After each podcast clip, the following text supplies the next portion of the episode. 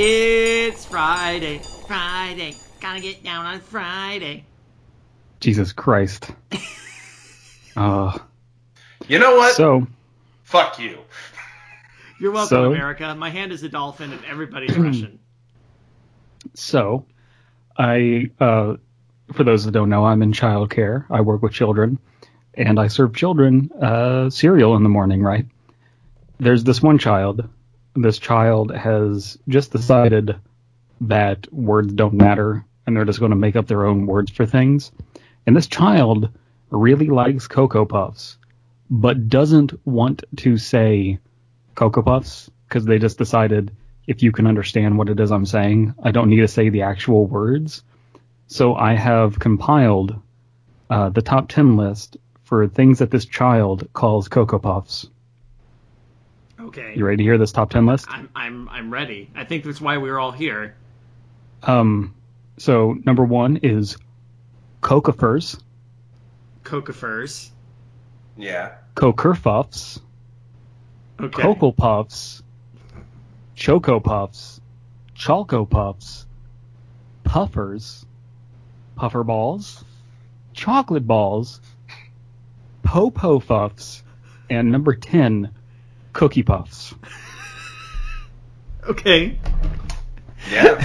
This child will come in and say, May I please you have me Coker Puffs? Please. They'll add an extra please if they're being nice.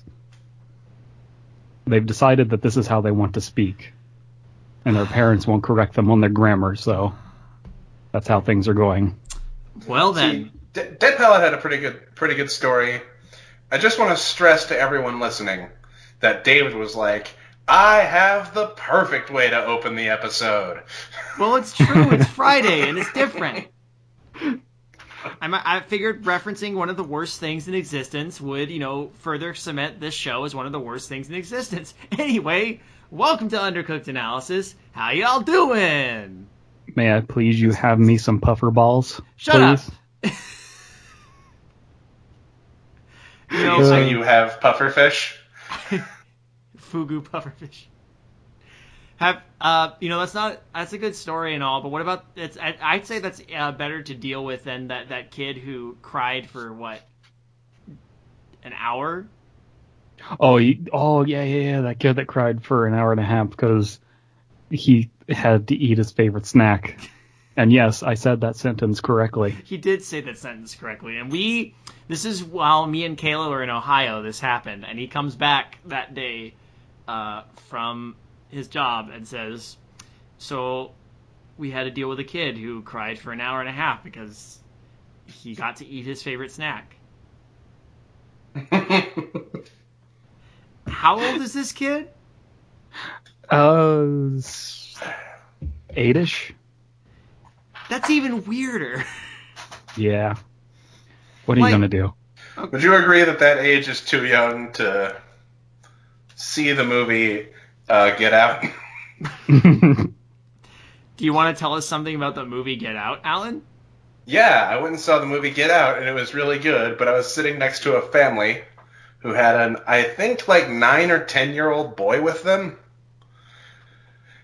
and uh, there was a red band trailer for, for before the film, um, for a movie called Girl Trip, uh, which seemed to be entirely about four black women who wanted to take a trip to have sex. Um, so I was just kept glancing over at this ten year old as our screen kept saying over like, I need a dick in my mouth and in other parts of me, in every hole, dicks in every hole. And I was just sitting there. I was just sitting there like, it, do, do I have to say something? Am I gonna have to be the guy? Oh my god. I needed an adult. So- Alan was the Okay, one who so- needed an adult for that when that commercial came on. I don't get. I don't get it, Alan. So you're saying it's not okay for them to put a dick in every hole? Um, it's totally fine if you want to dick in every hole. Um, um, How, how many holes? How many? How many dicks can you accommodate, Alan? I'm trying to think. How many? Me personally? Yes. Well, let's see. Um, Let's say that they're all a standard size. all standard you- size. Four? Four. Okay. Too many dicks on the dance floor. It's not very accommodating, Alan. I'm sorry. Got to get your armpits involved. Uh, I have a sweat gland thing. So You that know- means you might need to take a shower. I had a shower once. I I had a shower once. and Those. Californians are out of are out of water, so Well, luckily Showers we, are a we've luxury. had a shit ton of rain recently, so of course now I can actually take showers semi-regularly again. It's wonderful. So we're on uh, today on this impromptu uh, second part. Uh, we're gonna read part two of the showers by a person we still won't name until the end. As usual, is us three, your hosts, and I won't bother introducing us, any of us anymore, because you know us and we love you The- and you the love host- us. of undercooked analysis, uh, cokifers, uh, puffers, and cookie puffs. Can I be puffers? Y- yeah, sure. Okay. I want to be cokifers. Can I be Cookie Puffs? Sure. well, that was the third one. the one that's left. Uh, okay. Okay. I'm awake now, semi sober, and ready to finish this story. This for you guys, the internet, and whomever whoever cares to hear it.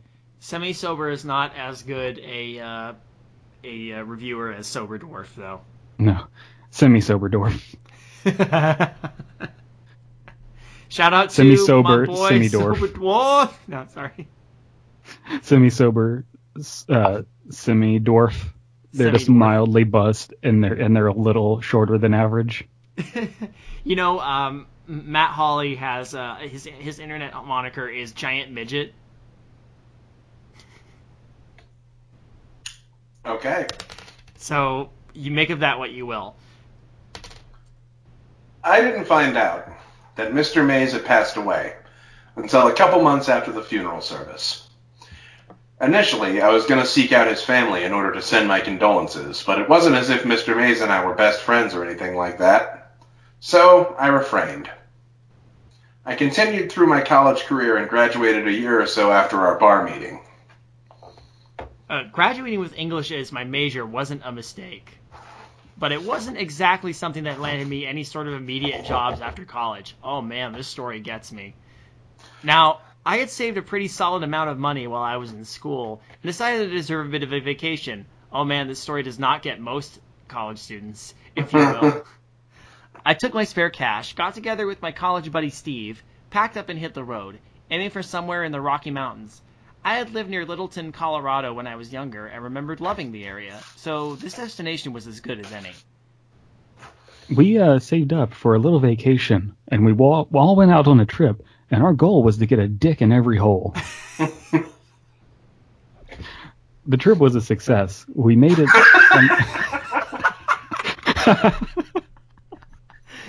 Great story! 10 out of 10! Ten out of ten holes. uh, You Our get a dick, and you get a dick, and you get a dick. Everyone gets a dick. Our trip was a success. We lived somewhere around Estes Park, Colorado, and found a cheap cabin that we rented for about a month. Uh, the days were fi- uh, filled with lounging, hiking, and generally things that involved little to no work on our parts. We just laid there and took it. After our rental was through, we packed up again and headed uh, on our way back east. Cool story, bro.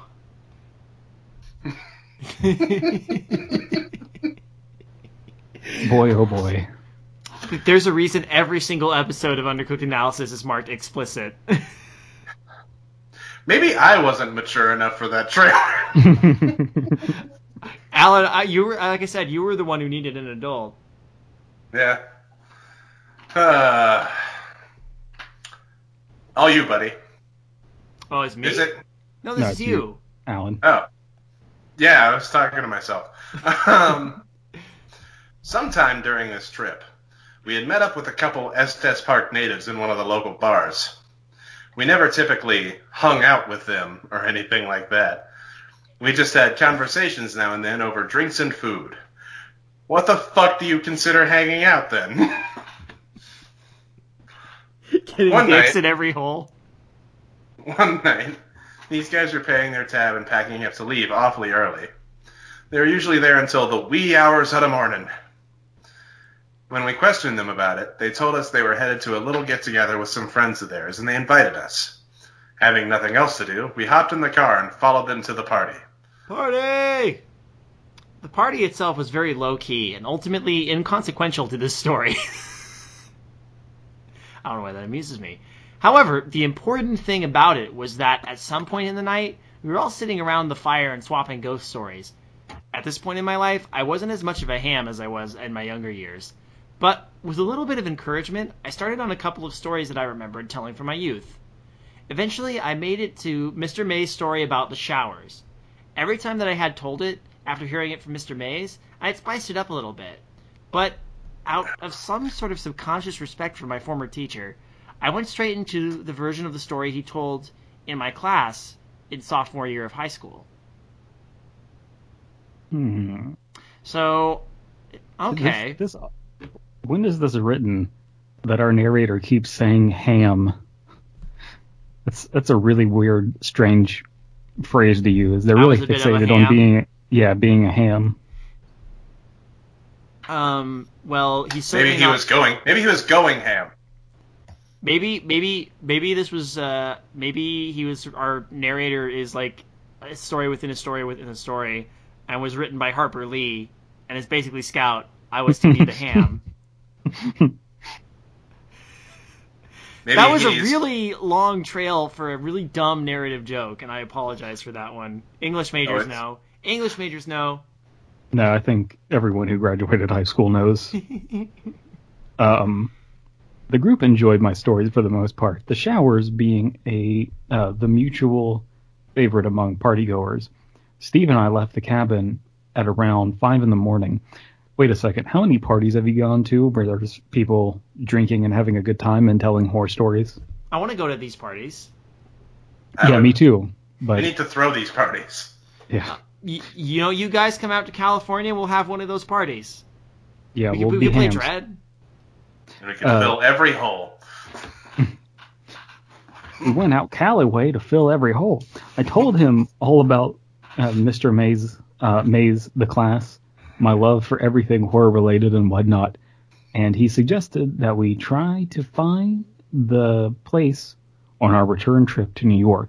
Initially, I was reluctant simply because I didn't feel like aimlessly wandering through Nebraska for days, looking for some old farm building that was probably demolished at by this at this point.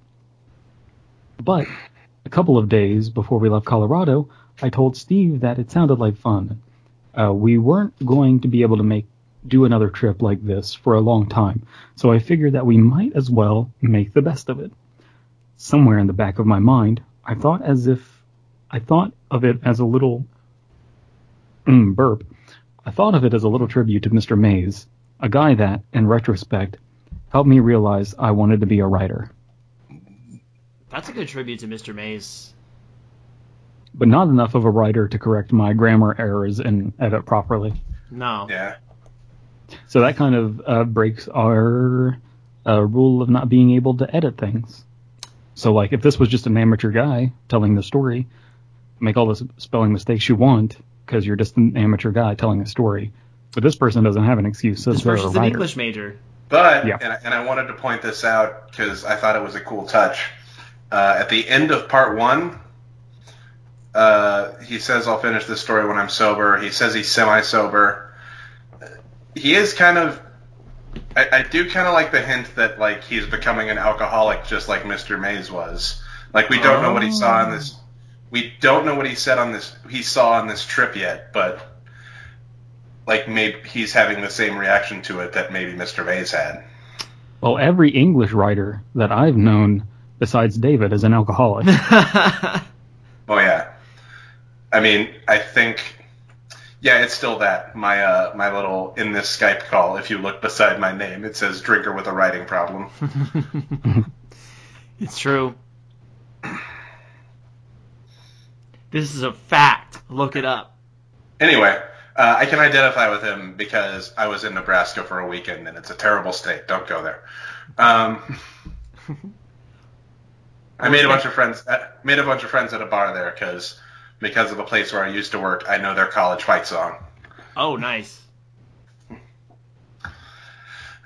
Anyway, we left Colorado and made the long, boring, and barren drive to Broken Bow, Nebraska, or Hell on Earth, as Mr. Mays put it. See, the author's still one step ahead of you, Alan. Yeah. We found a motel in town and hung around for a couple of days, venturing out a hundred miles or so in any given direction each day after that.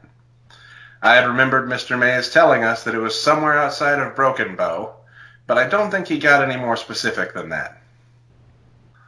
We tried asking the townsfolk if they had any information about the showers, but we were usually met with blank stares or eye rolling when we told them what exactly this place was. The only person who seemed to know anything about it was an older lady that worked at a gas station on the outskirts of town. I don't recall her name, but this woman was just one of those cheerful old people, very helpful and generally interested in what anyone had to say to her. Steve had started talking uh, to her at checkout, and she asked about our license plate, commenting on the fact that we were far from home. We had nowhere in particular to be, so Steve and I ended up talking to this woman for about 15 minutes, at which point we brought up our hunt for the place known as the Showers.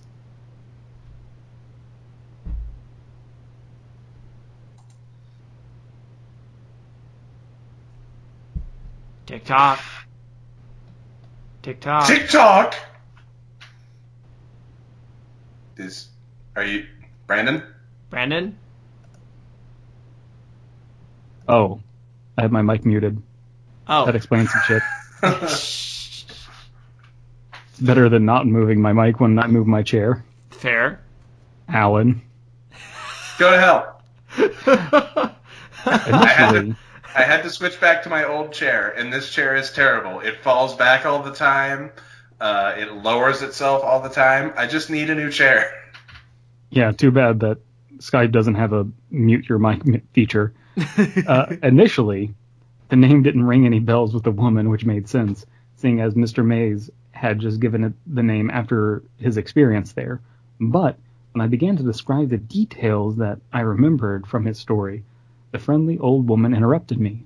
Her tone was not scornful or mean in any way, but she became very tense and deliberate with her words from that point on. People don't deal with anything relating to that sort of business round here anymore, she told us. My goodness, a gentleman caller. That was all a long time ago. Following her statements, she attempted to be cheerful again, excusing herself to the restroom and wishing us the best on our return trip to New York. Steve and I returned to the car without a word. Both of us were thinking about what the lady had said. Again, she didn't seem to be angry at all. She just didn't want to hear another word about it. We were driving back to the hotel before Steve said something. I mean, if I had to live in a place associated with an urban legend or something like that, I would totally mess with anyone who asked about it, he said. I mean, eventually you'd get just get tired of people asking about it, and so you'd just say it to try to scare them with and get them to shut up, wouldn't you?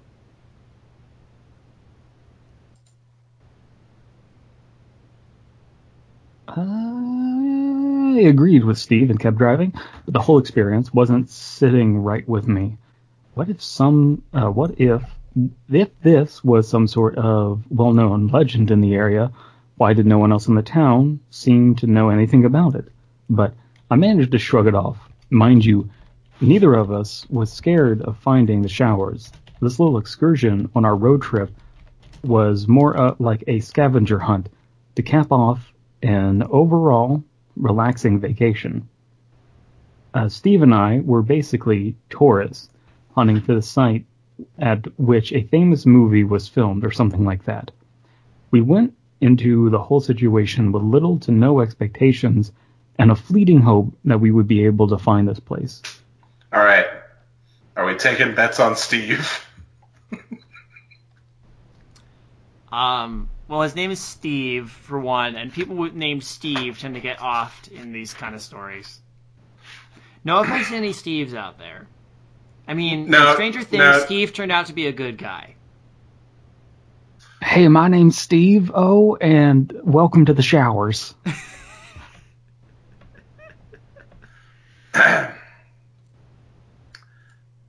we spent another day in Broken Bow before we took our next trip out to try to find the showers.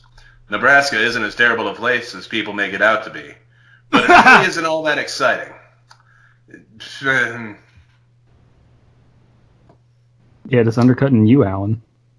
Yeah, fuck this guy. Zero out of ten, worst pasta. we found a bar and spent some time there, and that was just about the extent of our activity on our day off. When we did get back to the road, we decided that we would attempt to stay off of main roads as much as the day as we could. I knew that there was no way that this place was going to be off of the highway, and I remembered some detail about a dirt road in Mr. May's story, so we went looking for those. This was a fairly futile effort. Most of Nebraska is dirt roads. Nebraska has no infrastructure whatsoever. Uh, it was seven in the evening when we came upon a small but uh, thick forest. I use the term lightly, but for Nebraska, this place was like an oasis. The trees were full and thick, shrouded, shrouding most of the insides in darkness. The sun was setting, and even though we had run into a few of those random uh, crops of trees, we agree that this one showed more promise than any of the others. There wasn't really a road, but there looked to be a path where dirt, uh, a dirt road might have been at some point. So we uh, drove along that. If the car uh, was able to handle the Rocky Mountains, a dirt path, a dirt path, a, a, a pert dath, uh, a dirt path in Nebraska would give us no trouble. You know, it All might right. have been it might have been a dirt road at some point, but now it was covered in gummy bears. Right. Okay. I, I feel I have to say something.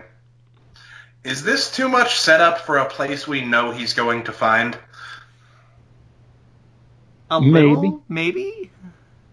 When you said I have to say this, I thought you were going to announce that in between in between the time of recording this episode and the last one, you have found the truth and discovered that iCarly is the greatest show ever made.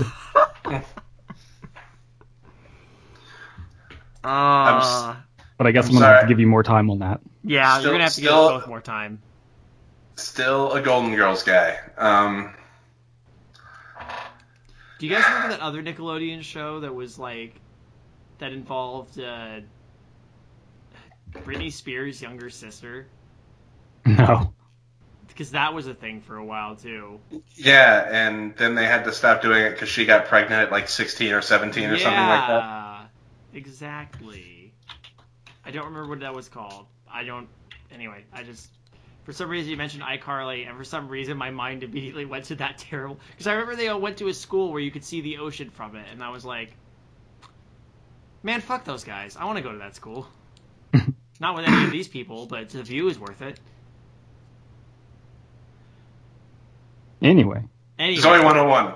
Zoey 101 was the name of that show. Zoey 101. Okay, thank you. That clears it up. Uh, so was We've, we've cracked the case. it's it's your turn, Uh, Alan. I know. We move slowly and carefully along this trail, making sure to clear any fallen trees in the road or rocks that would render the car useless. When the sun finished setting. Oh. Yep. When the sun finished setting. Period. That would ren- that would render the car useless when the sun finished setting. It was pretty dark in this place during the day, but when night came, it was something else entirely. I had an inkling at this point that we had found the right place, but I didn't want to jinx it, so we continued onward. I didn't realize it. He didn't want to jinx it.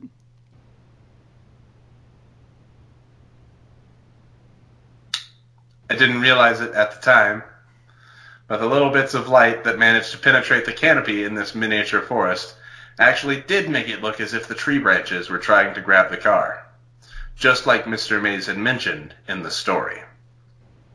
I'm still convinced that he made up the part about the animal eyes, though. The most aggressive creature we saw in the woods was a dead rabbit on the side of the trail. It didn't have any obvious signs of death. It just looked like it had simply lay down and never bothered to get up. Ooh. Hmm. I like that. Chelsea has apparently left a calling card in this story. I like dead rabbits too. I know you do, but do you have one tattooed on you? No, I do not. My point. Exactly. We drove around in the darkness for quite a while before we found a clearing. We had to move several. Sorry. You said my point, and I thought of bullet ball.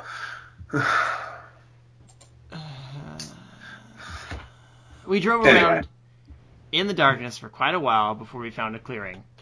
We had to move several small clusters of branches around our. No. Blech. We had to move several small clusters of branches out of the way before, but right in front of our exit was a giant dead monster of a tree. There was no way we were moving this one, so we got out and turned on the bright headlights in the hopes that it would illuminate the area in front of us. There was a feeling of excitement mixed strangely with fear when I saw what lay 50 feet beyond the clearing. Uh, there, lit partially by the headlights from a, the car, and a little bit of light from the crescent moon was what appeared to be an old barn house. This wasn't a typical farmhouse. It was larger than the barns, and uh, that had a, that I had seen in films, and didn't have any sort of crest. It basically looked like a small warehouse. I wasn't entirely sure at this point if it was if this was the place we were looking for, but this definitely was the closest we had come. My god, that is the biggest facility for housing chickens I've ever seen. I normally, moved- no, normally places that you hold chickens are small, as small as chicken coops even. this chicken fortress is enormous. It's clucking ridiculous. God Damn it. Don't be chicken, go inside. Uh, I moved through the brush until I was roughly 20 feet from the entrance, at which point all of the growth seemed to stop. I don't know if the owners had done something to the soil, but the whole structure had a border around it that was clear of any sort of plant life. I approached the entrance to the building, a large sliding door, as Steve came up behind me with two flashlights. mm, mm, you had a Flashlight. Freudian slip there, bud. flashlights in hand. Shut up. Remember, you don't need ba- batteries for one of those things Alan just mentioned. Although you could just you you have to have something cylindrical in shape to put in it though. Uh, So you were just going to run off into that place in the dark? He laughed. Apparently, yes. I gave a half-hearted chuckle and grabbed one of the lights from his hand. Mine was a little, but pretty bright flashlight. Uh, it was, god damn it, it was the kind that hikers would most likely fasten to their backpacks, just in case they were stranded at night. It worked well enough. I grabbed the metal door with both hands, holding the flashlight in my mouth, and gave it a tug. You guys. Uh, carry It on. moved slightly and creaked a little bit, but there was no way I was going to do this by myself.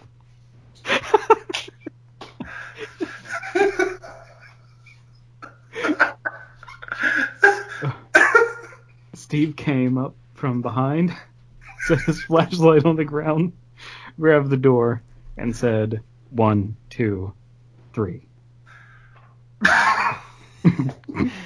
I'll be right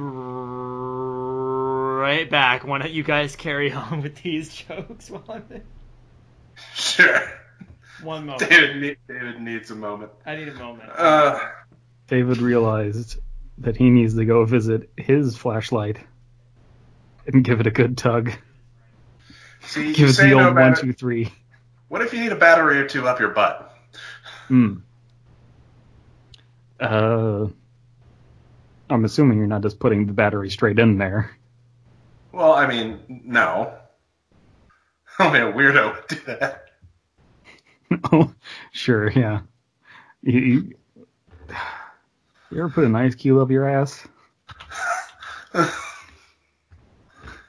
and then let it melt and then have cold diarrhea? All right, what did I miss? Uh, cold diarrhea.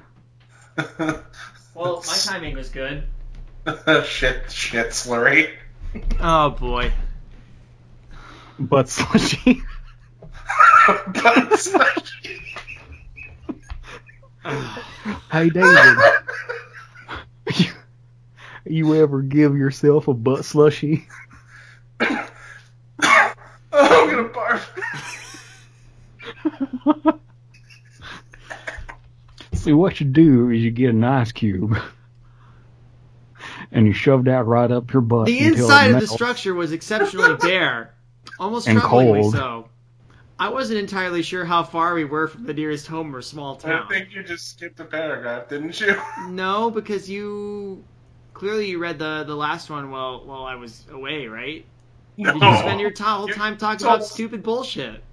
You told us to keep making. You specifically said keep making jokes while I- I go do something. Well, I assumed you were gonna. I don't know. I wasn't being too serious. I thought you were waiting for us. No, I'm thought we sorry. I'm Okay, sorry. You, you said we were making bullshit, which is not true. We were talking about making human shit that is not the temperature that it typically is. We pulled at the door with all that we could muster. Once we had managed to move it a couple of inches, it must have latched back onto its track because it slid very easily, stopping hard with a loud and echoing thud when it was completely open. Steve picked up his flashlight and walked behind me. I had already moved inside. Thank you. No problem. The inside of the structure was exceptionally bare, almost troublingly so. I wasn't entirely sure how far we were from the nearest home or small town, but there wasn't even the slightest bit of evidence that anyone had been here in this building for years.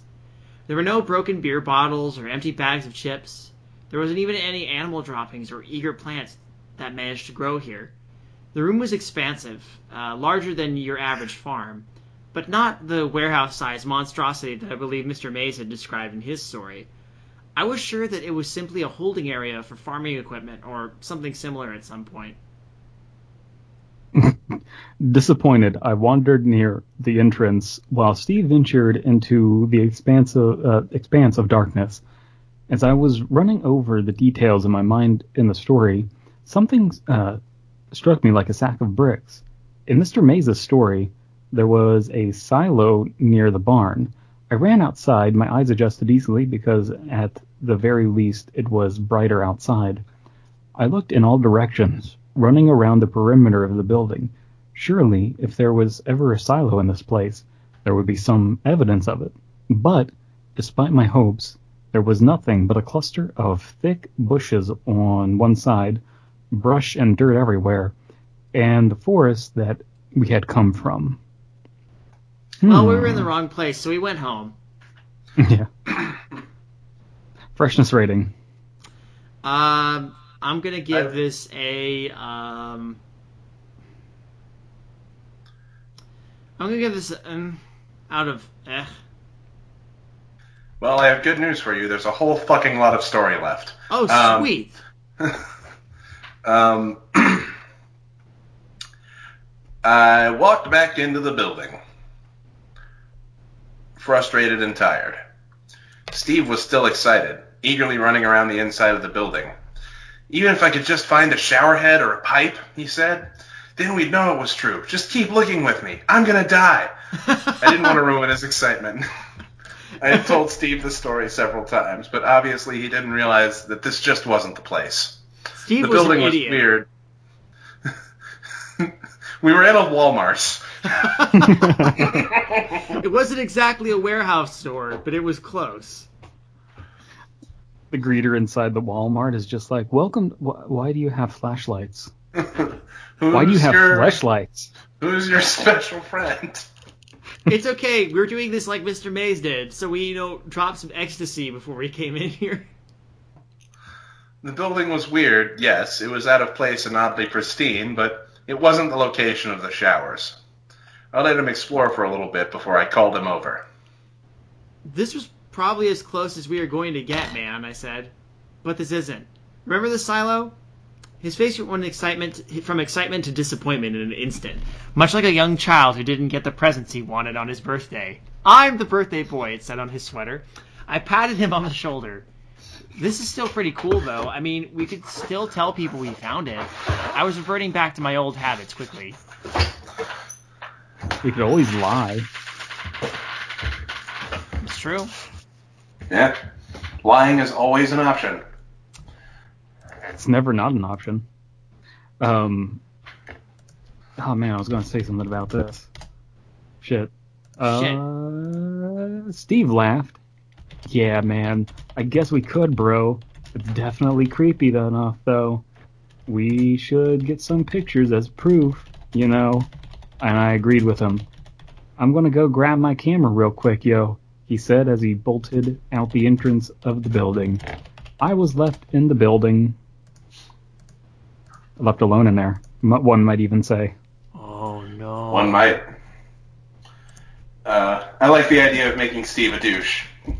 Sure. Just, just But he'll go through So a redemption uh, arc, right? Like at the end of the Impending Doom. series. yeah, Cool. right, right. And then he will father Jean-Ralphio. Ah, that canon. Uh, it was very quiet when I was alone in there. I could hear the faint sound of Steve running through the brush into the car, but once he was far enough away, everything was quiet. I remember not even hearing wind or the chirping of crickets as I walked deeper into the dark, flashlight in hand. I was convinced there had to be something. As I approached the far corner of the room, the sound of my feet scratching against the dirt was interrupted by a soft, hollow thud. I stopped, trying to figure out what it was. I put my foot down hard against the ground and heard it again. I stomped one more time, realizing that the floor that I was standing on was covering something hollow. I walked to the wall of the room, looking carefully at the floor to try and spot any holes or gaps. As far as I had known, it was solid ground that this thing sat atop, so I was convinced that I had found a hatch or a basement or something. I heard Steve coming back through the brush as I shouted, Steve, come over here, it's ho-. As I went to say the word hollow, I hopped a little bit, hoping to recreate the sound so that I, he would be able to hear it upon entering the, fl- the door. The second my feet made contact with the floor, I felt it give way, give out beneath me. Oh man, that is such a cartoon moment. That is such a Goonies moment right there. Yeah. Ah, there's nothing here. It's just a skeleton. Ah! Steve, get over here. Hop on the floor.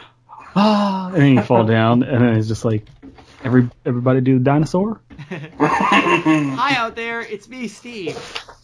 Have you seen? Oh God, what is there? Have you seen Jack, my friend?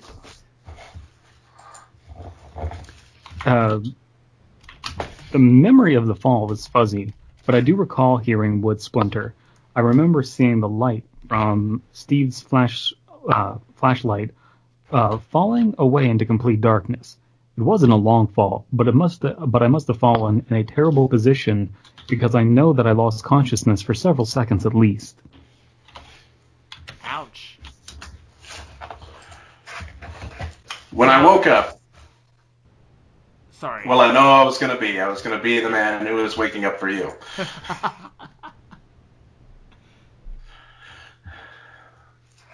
You were going to say something? Was, but um, I was just realizing like now now I gotta wonder is our char- is our character uh like fiction unconscious or actually unconscious? Because that's a that's a mid to serious concussion right there. yeah, losing consciousness is a way bigger deal than fiction portrays it as being. Yeah, like Yeah. a lot, a lot. Um, Though, I mean, if we're tracking the original story, this is likely the cellar door. Cellar door. Let those words wash over you. Cellar door. When I woke up, I was staring at a bright light. For an instant, I had thoughts about approaching the fabled light at the end of the tunnel. I was angry at myself. You died in Nebraska, Jack? Wow, you do know how to fuck up. I'm glad we're back on talking shit on Nebraska. Um, my self deprecation in the afterlife was interrupted by what sounded like Steve's voice. Okay, that was funny. That was funny. Jesus, Jack! Jack, can you hear me? Dude, wake up. Please wake up. He screamed with no exclamation points in the sentence, though. Oh, so there's one No, at the beginning. Yeah. But that's not in the sentence. That's in the paragraph. Paragraph. Thank you. Uh, I managed to lift my head up off the floor just far enough to, for him to celebrate. The pain in my head was immense. It was outweighed by the pain shooting through my knee. I knew I had a concussion because I'm a medical doctor, uh, but the pain in my knee was just so much more pressing. I looked around until I found my tiny fleshlight for special reasons, and then sat up and reassured Steve. I'm okay. I just hurt my knee and bumped my head really hard and cracked my flashlight. I don't think it's going to work anymore. Thank fuck, man. I thought you were dead. Imagine that, though. Dying in fucking Nebraska. It'd be awful. And fuck this place. Alan's right. Um, Um, any listeners from Nebraska, please uh, contact Alan there is no place like Nebraska. Good old Nebraska, you.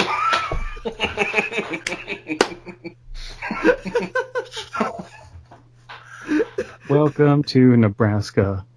We don't care for Jews. I've just decided that Nebraska is entirely anti Semitic now. I thought that was Indiana.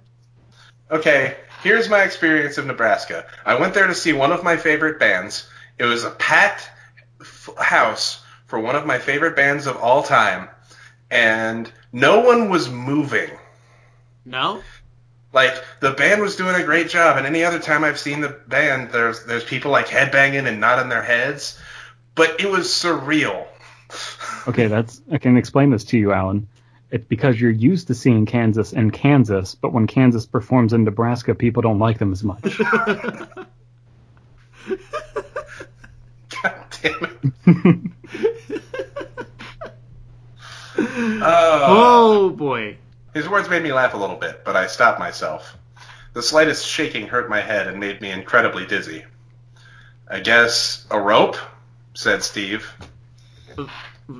What? I asked quietly. Unaware I had made the sin of suggesting that this salsa was from New York City. um, should I go get a rope to get you out of here, or do you see a ladder? I looked around and around the wall. I looked around the walls, and that sat in front of me. They were smooth cement. There was no way I was climbing out of here. Yeah, get the rope. I told him. It's buried under all of our stuff. I think it might be in my red climbing bag, but I'm not sure.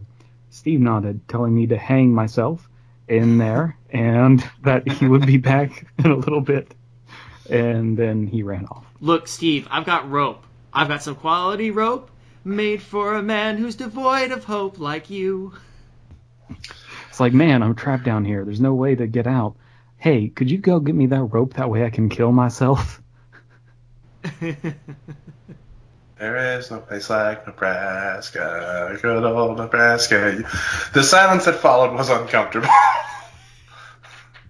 After the sound of Steve's feet scraping the floor above me faded away, I was only able to hear that buzzing that occurs in total silence intertwined with the pulsing in my head. I pushed myself over to the nearest cement wall and braced myself against it, resting and breathing deep in an attempt to calm myself. Vroom. Hey, Mr. Illiterate, how's it going? It's good, Alan. It's good to be back. That's good. That's good. Uh, massage?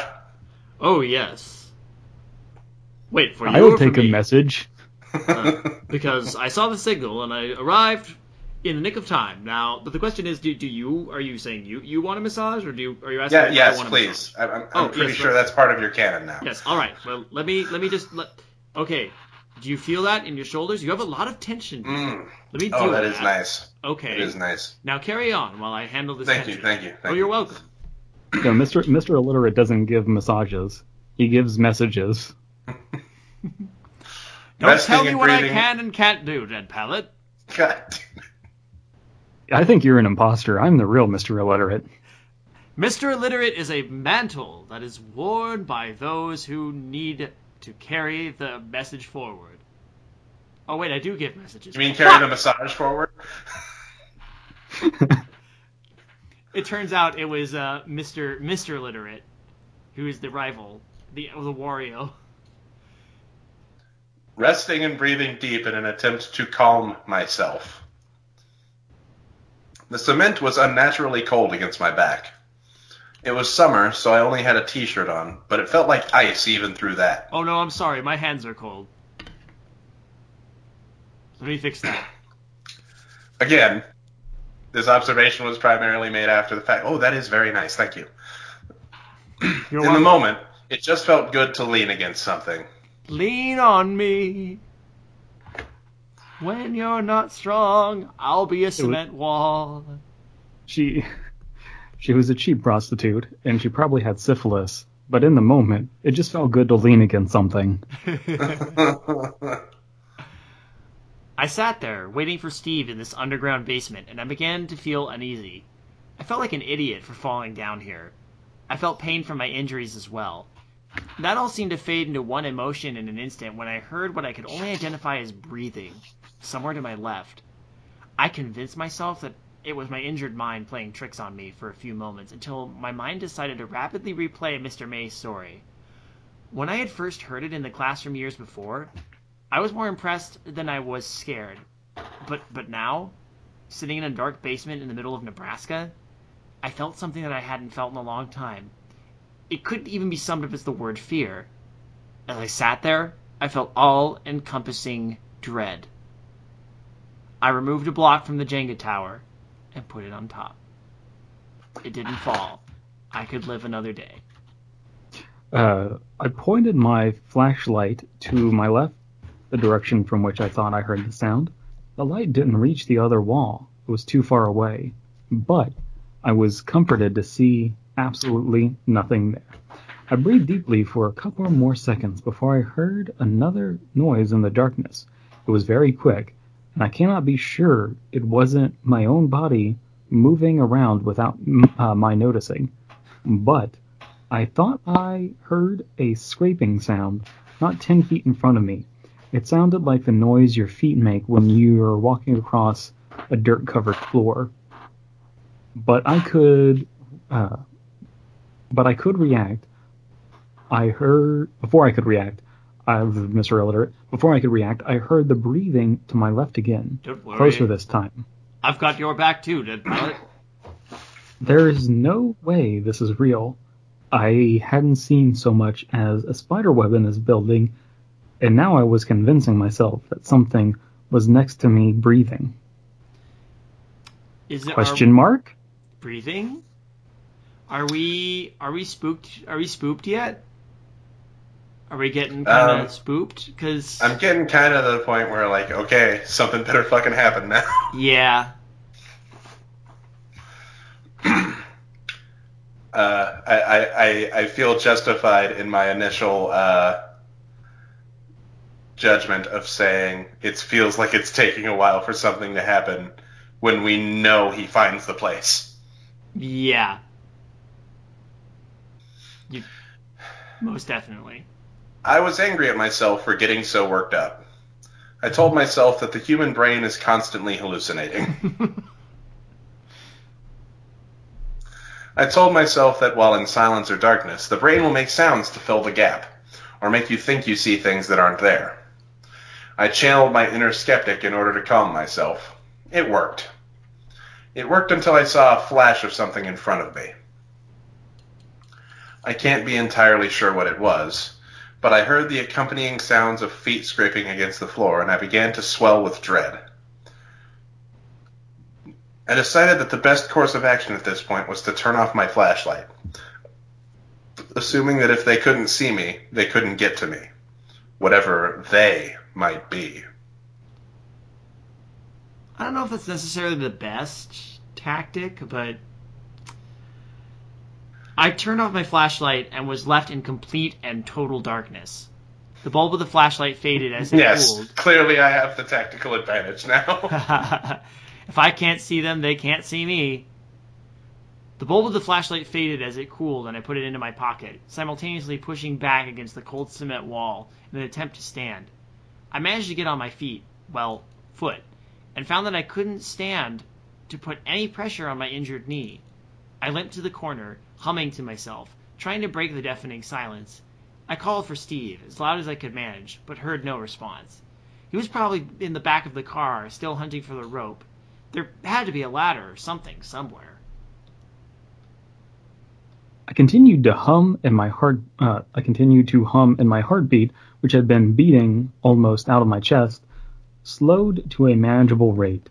I moved along the cement wall, keeping my whole body against it and the weight off my injured knee. I had traveled what I guessed might have been ten feet when my head made fr- uh, to be about ten feet when my head made contact with something in front of me. I tumbled to the ground. My concussion must have been must have amplified the pain because it was blinding. I reached both hands to my forehead and felt something warm and wet in my fingers with my fingers. I searched for a cut anywhere on my forehead, but I couldn't find one.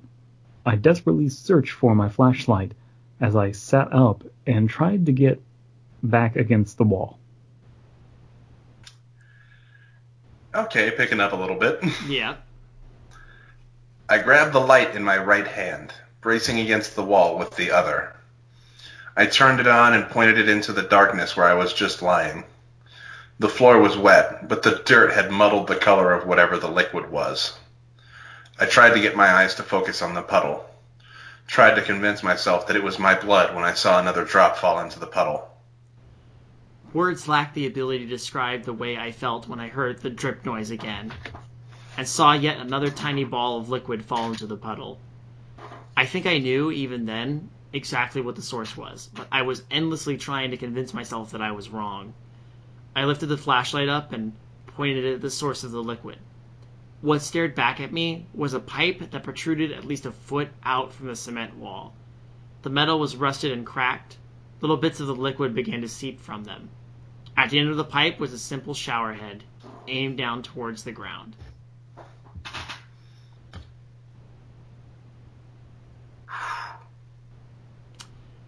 Shower heads fill usually don't fill people with dread, so uh, that that's one thing this story is actually accomplishing. I may never look at a shower head the same way again.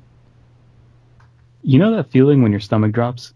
In this case, mine literally did, because I immediately vomited. It got all over my shoes, but that wasn't the least uh, bit important at the time. I ignored the pain in my knee and shuffled along the wall as fast as I possibly could. I heard noises, but I can't be sure if it was just the sound of my own movement or something around me.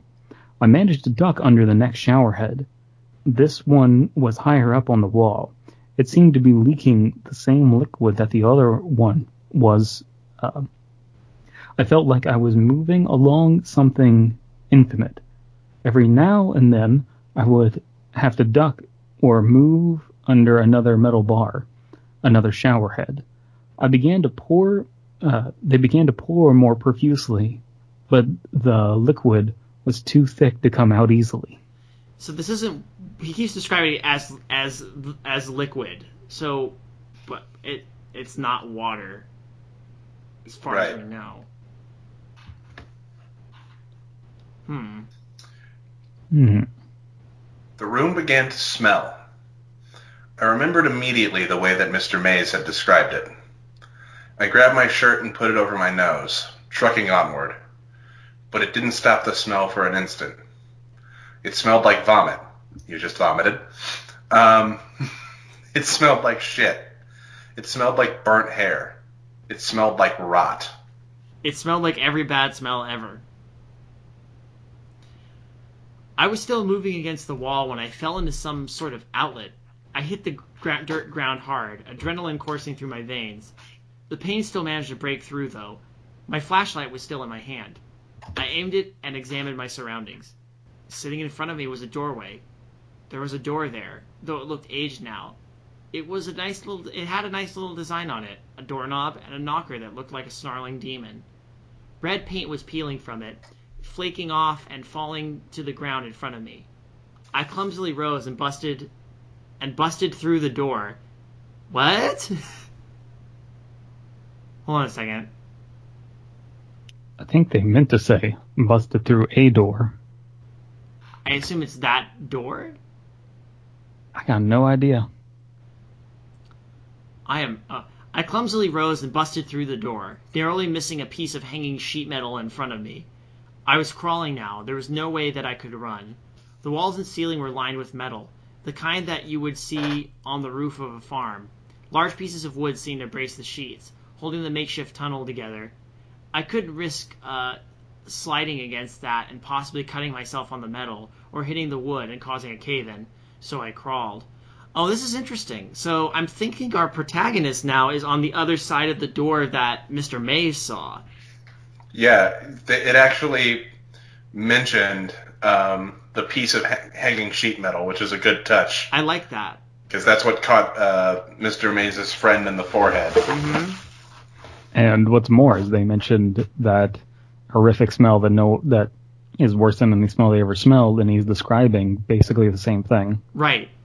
But what I love is that he's approaching from the opposite like end. So which explains why there's no um uh what do you call it no silo on the other side yeah.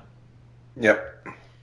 Okay. i pulled my i pulled myself for what seemed like miles running into walls every now and then and because the path seemed to curve like a snake i had no idea where i was in relation to the hole that i had fallen through fallen through but i told myself that there was an exit at this end I had not been crawling.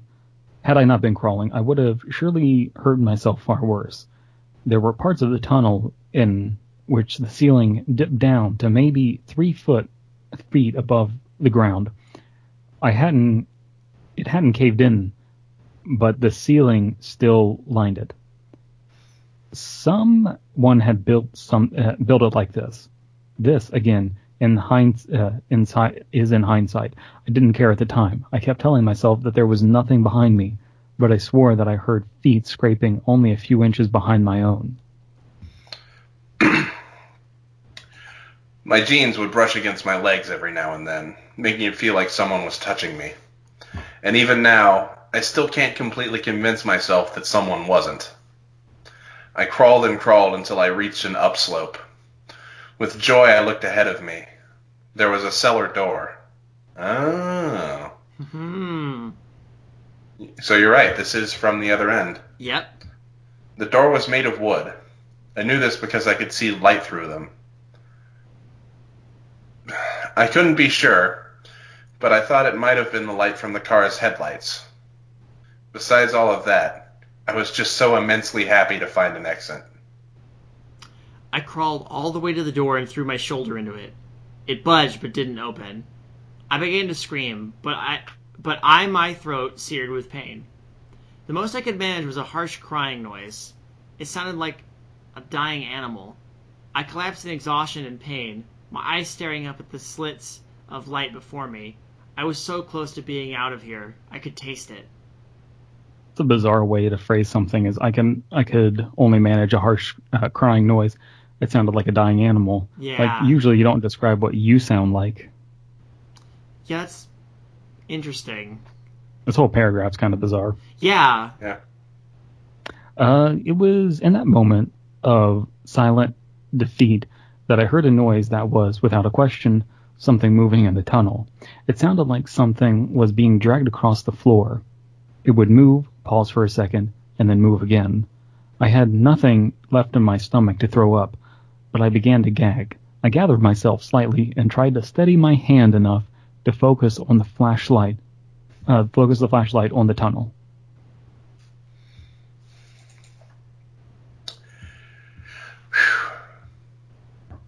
What I saw, I can still not rationalize. I know what I saw, but I cannot convince myself that it was actually there. I can't stop telling myself that I was hallucinating.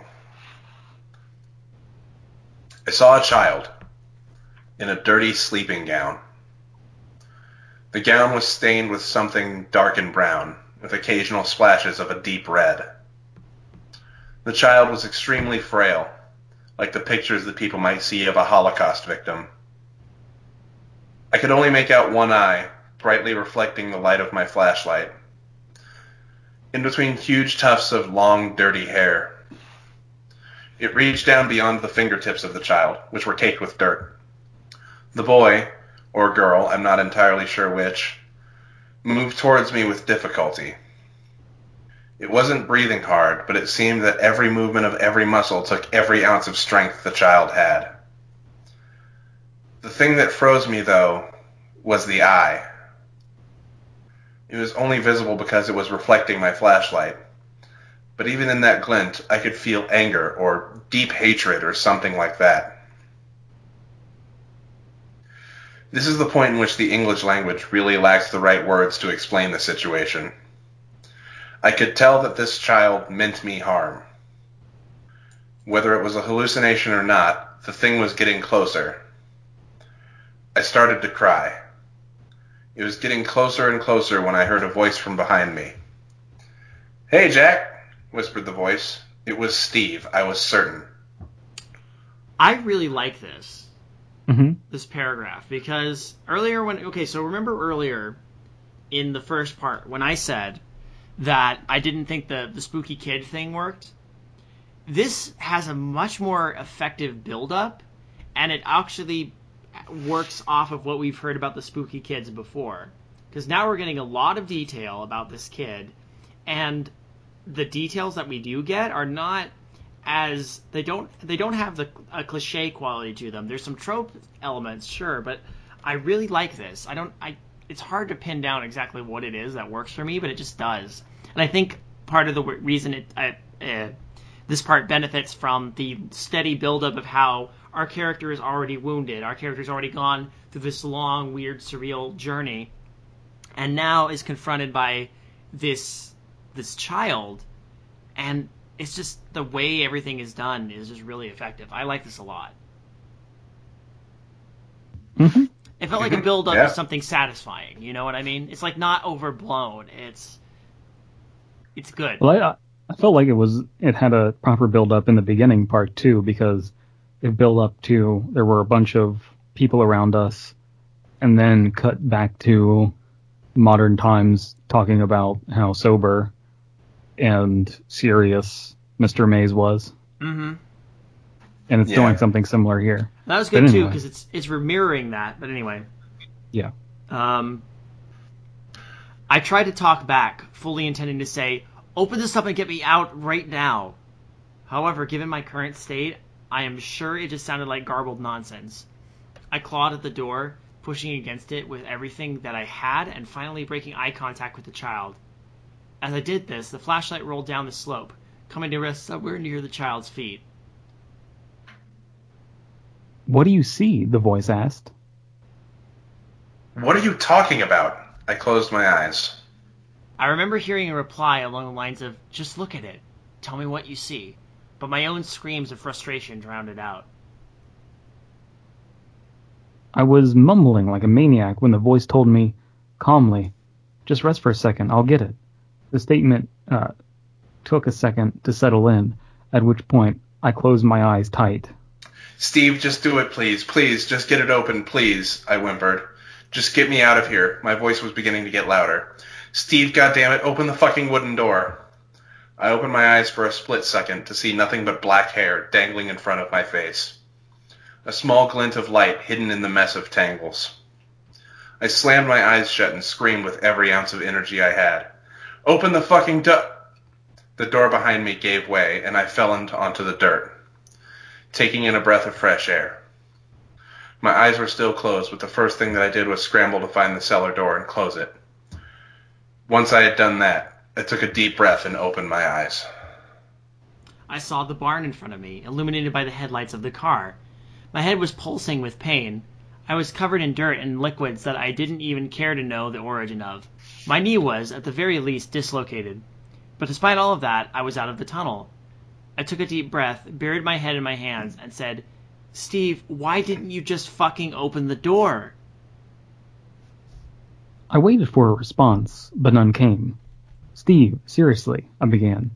I was fucking clawing, screaming for my life, I said as I looked behind me. My stomach must have been on the verge of falling out of me at this point, because it uh, shifted again. Only, uh, the only thing behind me was this large mass of bushes that I had seen while examining the perimeter or the building. I was angry. Steve, this is not the fucking time. Come out of the bushes. I was getting ready to stand up when I heard myself, uh, when I heard a yell from the building. A flashlight bobbed up and down in the semi-darkness. Steve was running into the open door of the structure, yelling my name and telling me not to worry. I must have lost consciousness at that point. When I woke up, Steve was standing over me, desperately trying to wake me up. His words were almost inco- incoherent, at least to my ears. He helped me to my feet and began to walk me to the car. As we walked away, I saw my flashlight sitting just outside the cellar door. The light was fading. So I assume that it wasn't Steve that opened the door for him. No. Yeah. And yeah, it's bizarre. Especially why would he why would him and the car be on the other side of the uh, silo thing? Well, Like I'm assuming he's well, the thing is, he didn't come out from the silo thing. He came out from a cellar door that was apparently hidden in the bushes near that barn. hmm. Like, this Hmm. is weird. Yeah.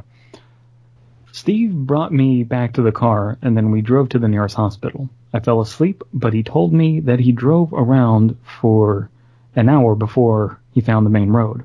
I don't think I ever told him the whole story. I believe he thinks I was just injured from the fall. He never really asked me about it. And we didn't stay in contact for much longer. It's not like we were de- uh, deliberately parted. Uh, it's not like we deliberately parted ways. We just sort of stopped hanging out after the trip and went our separate ways. I've never been able to fully understand what happened that night. There are many things that I can explain away as being hallucinations, but there are still many things that don't make sense. The shower heads were there, and they were leaking something. The door was real, the tunnel was real. Most everything else can be semi rationalized if I can convince myself that I had a very bad concussion. A very, very bad concussion. But the one thing that I couldn't have imagined was that cellar door was locked, and then it suddenly wasn't. I am still as skeptical as I have ever been, but I believe in what happened to me at the showers. I'm not a hermit or a social retard because of this. I drink a lot, but I am still functional. But I will never return to Nebraska. No one will ever be able to convince me otherwise. I don't watch horror movies either. There's absolutely nothing entertaining about being so desperately scared. That's it, really.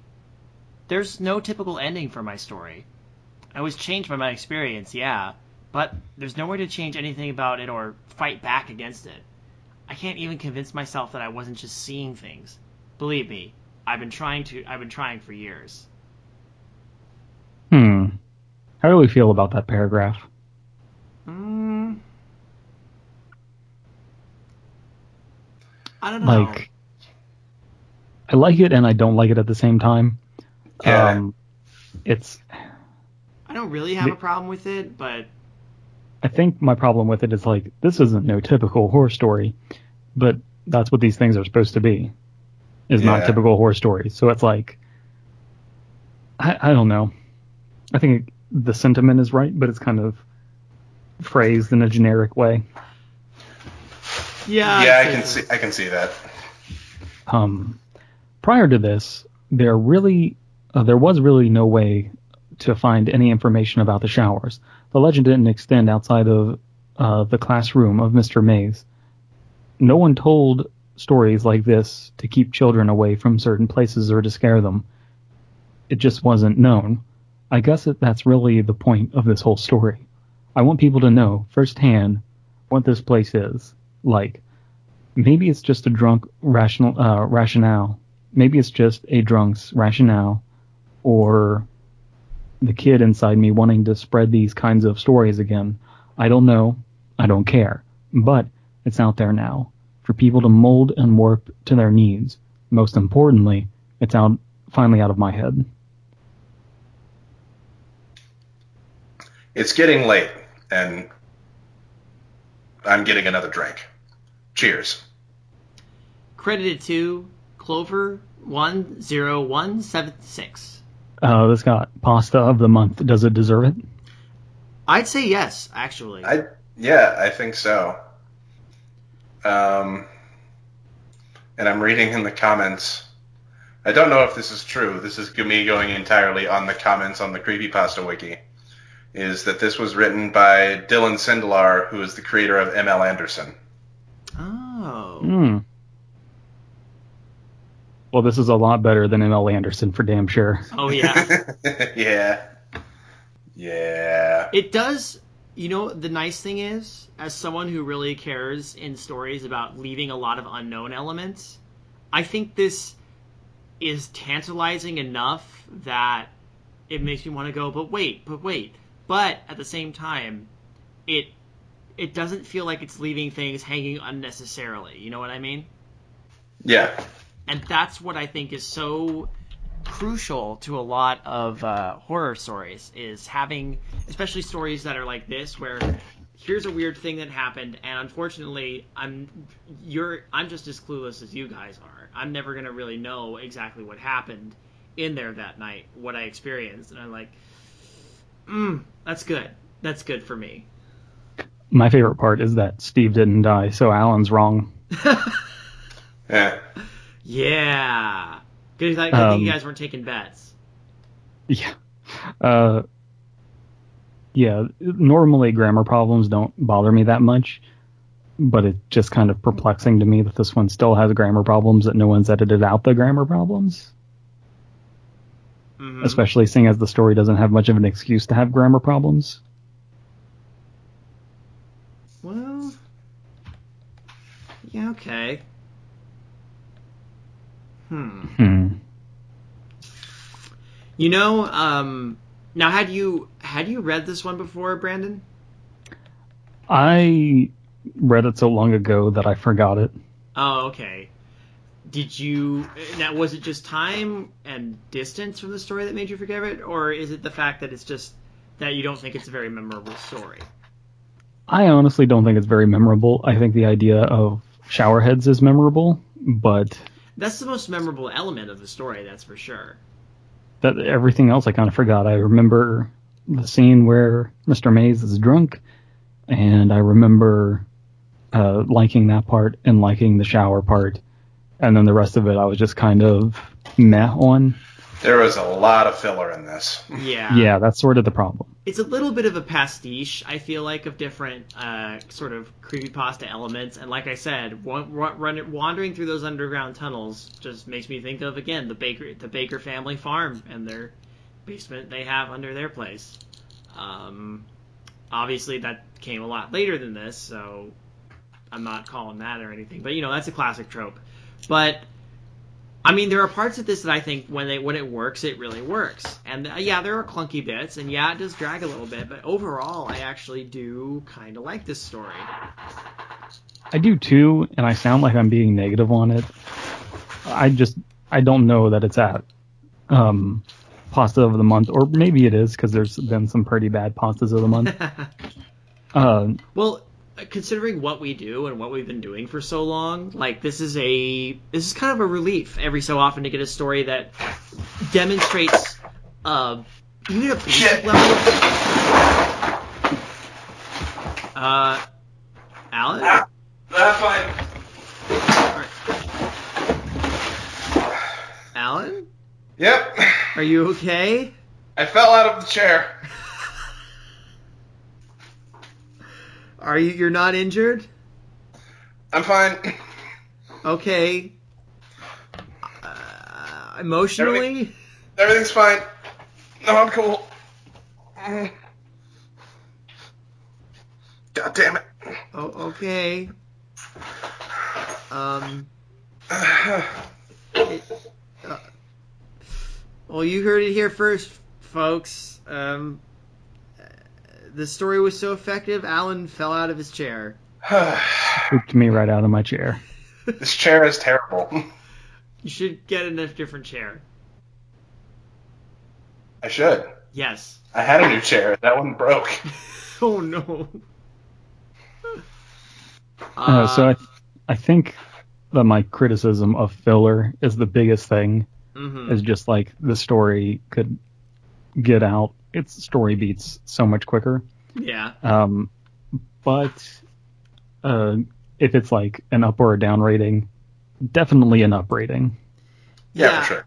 what I was starting to say earlier was that uh, I feel like when we find a story that demonstrates even a basic level of competence with uh, the craft of a story, it's a like a huge relief. It's like an oasis in a sea of well, rotten pasta.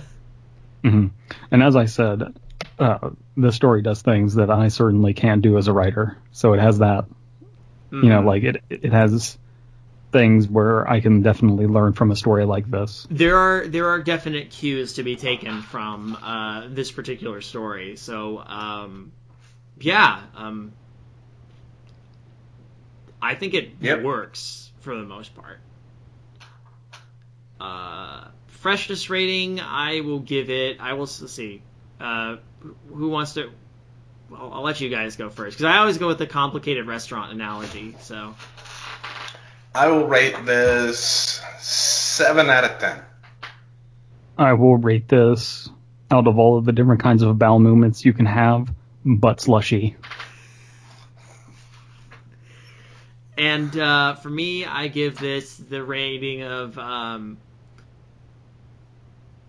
uh, pretty good, like something you'd eat and it tastes pretty good. There's a there's that moment where you get the weird aftertaste that kind of kicks in, but you you tolerate that part to enjoy the parts that are, are delicious. And It's also too big of a meal. yeah, there's a little you have to take it's it in good, courses. but there's kind of a lot. You take it in courses. You, you, you don't eat it all at once. You, you eat part of it. You put the rest in a box to go. Very carb heavy. A little Yeah. carb heavy. Um, But when you get to those those bites that are like really satisfying, you're like, mm, mm, okay, it was worth it for this part, you know. I, I give it a samurai shark out of quick chop. so, uh, Uh, d- do, do you so think Billy? why Do you think us us channeling Billy Mays is gonna get his ghost to endorse our show? Uh, That'd be that'd be good. Yeah. Speaking of speaking of which, though, uh, do we do we have any plugs we want to make before I I sort of uh, give the biggest one? Uh, I just put up a video entitled Genuine Heart. It is a much more somber story than most of my stories. Um, probably quite a bit sadder, I hope. And I don't really want to give too much away about it, but it's it follows the rule of threes. Just know that. Perfect. Uh, I would like to give an anti-plug plug to whoever made my chair.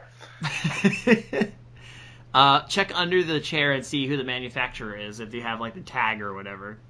I'm not going to do that. Well, don't do it right now. Okay. Okay, fine. Uh, and uh, I have a plug for a change, and that's because I've been uh, we were we've been discussing this, and uh, I've with uh, Midnight Marinara on hiatus right now while we set up for the next season in October.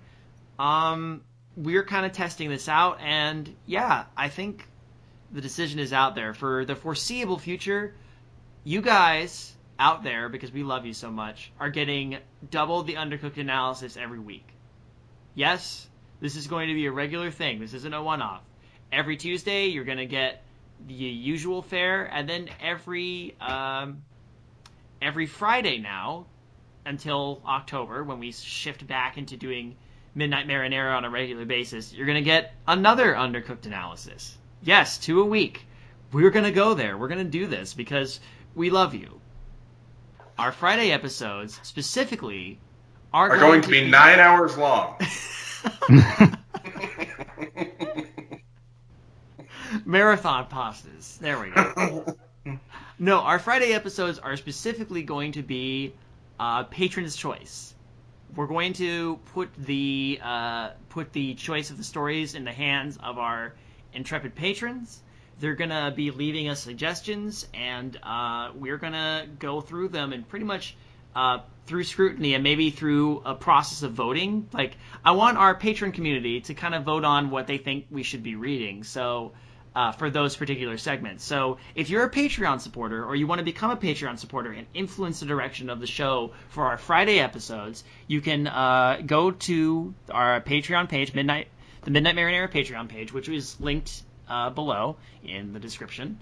Uh, then you can um, suggest a story, and uh, we will get to them in due course. Uh, I think this is an opportunity to really get some uh, some good critique and some good energy going in the community. So Tuesdays is going to be the usual fare, what you expect from the normal uh, undercooked analysis, and Fridays you're going to get the patron's choice, which will pretty much always feature me, Dead Pilot, and Alan.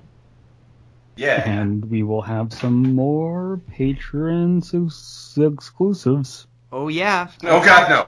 Sorry. Please don't fall out of your chair again at the I excitement almost, of that I notion. almost, I almost did again. Because um, actually, patrons, uh, around the time this episode goes up, you should be checking Patreon for a, a, a exclusive, an exclusive just for you guys. Uh, we're going to be revisiting a certain story we've already covered, but in a live stream, and hopefully giving it a more uh, serious look. I don't want to Let's say too let's let's rephrase that because you made it sound opposite of what it's supposed to be. What? Uh, let's okay. We are going to tackle a story we tackled in a live stream, but now we're going to tackle it not live. Maybe I'm tired. You're, don't know. you're, you're both right. Okay, thank you, thank you, Arbiter Alan. But his inflection made it sound like he was wrong.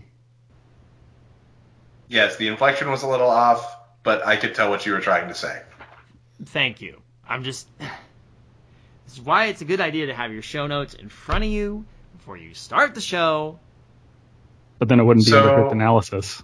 So, True. what is what is a sclusy in comparison to a chafee and a clincher? A sc- I can't take credit for that. Exclusi was coined by a certain stand-up comedian. Uh, exclusive is a lot like At a Comic Con. chafee. Is a lot like a chafee, but only when you're about ready to uh, let loose uh, a butt slushy. I accept this. So guess what, everybody? This just means you're gonna get more of this kind of stuff. I hope you're happy. Because Yes. Because we are. I don't know More if I content am. like this. this is some primo fucking content, you guys. You know what we might do for a future exclusive is to get uh, all three of us to read a story that is uh, gross enough and will make David squeamish enough to throw up. Let's n- don't say we did. Let's say that we might. That way, people will donate to the Patreon in hopes that it'll happen. Yeah. Uh, I don't want people to donate because they hate me.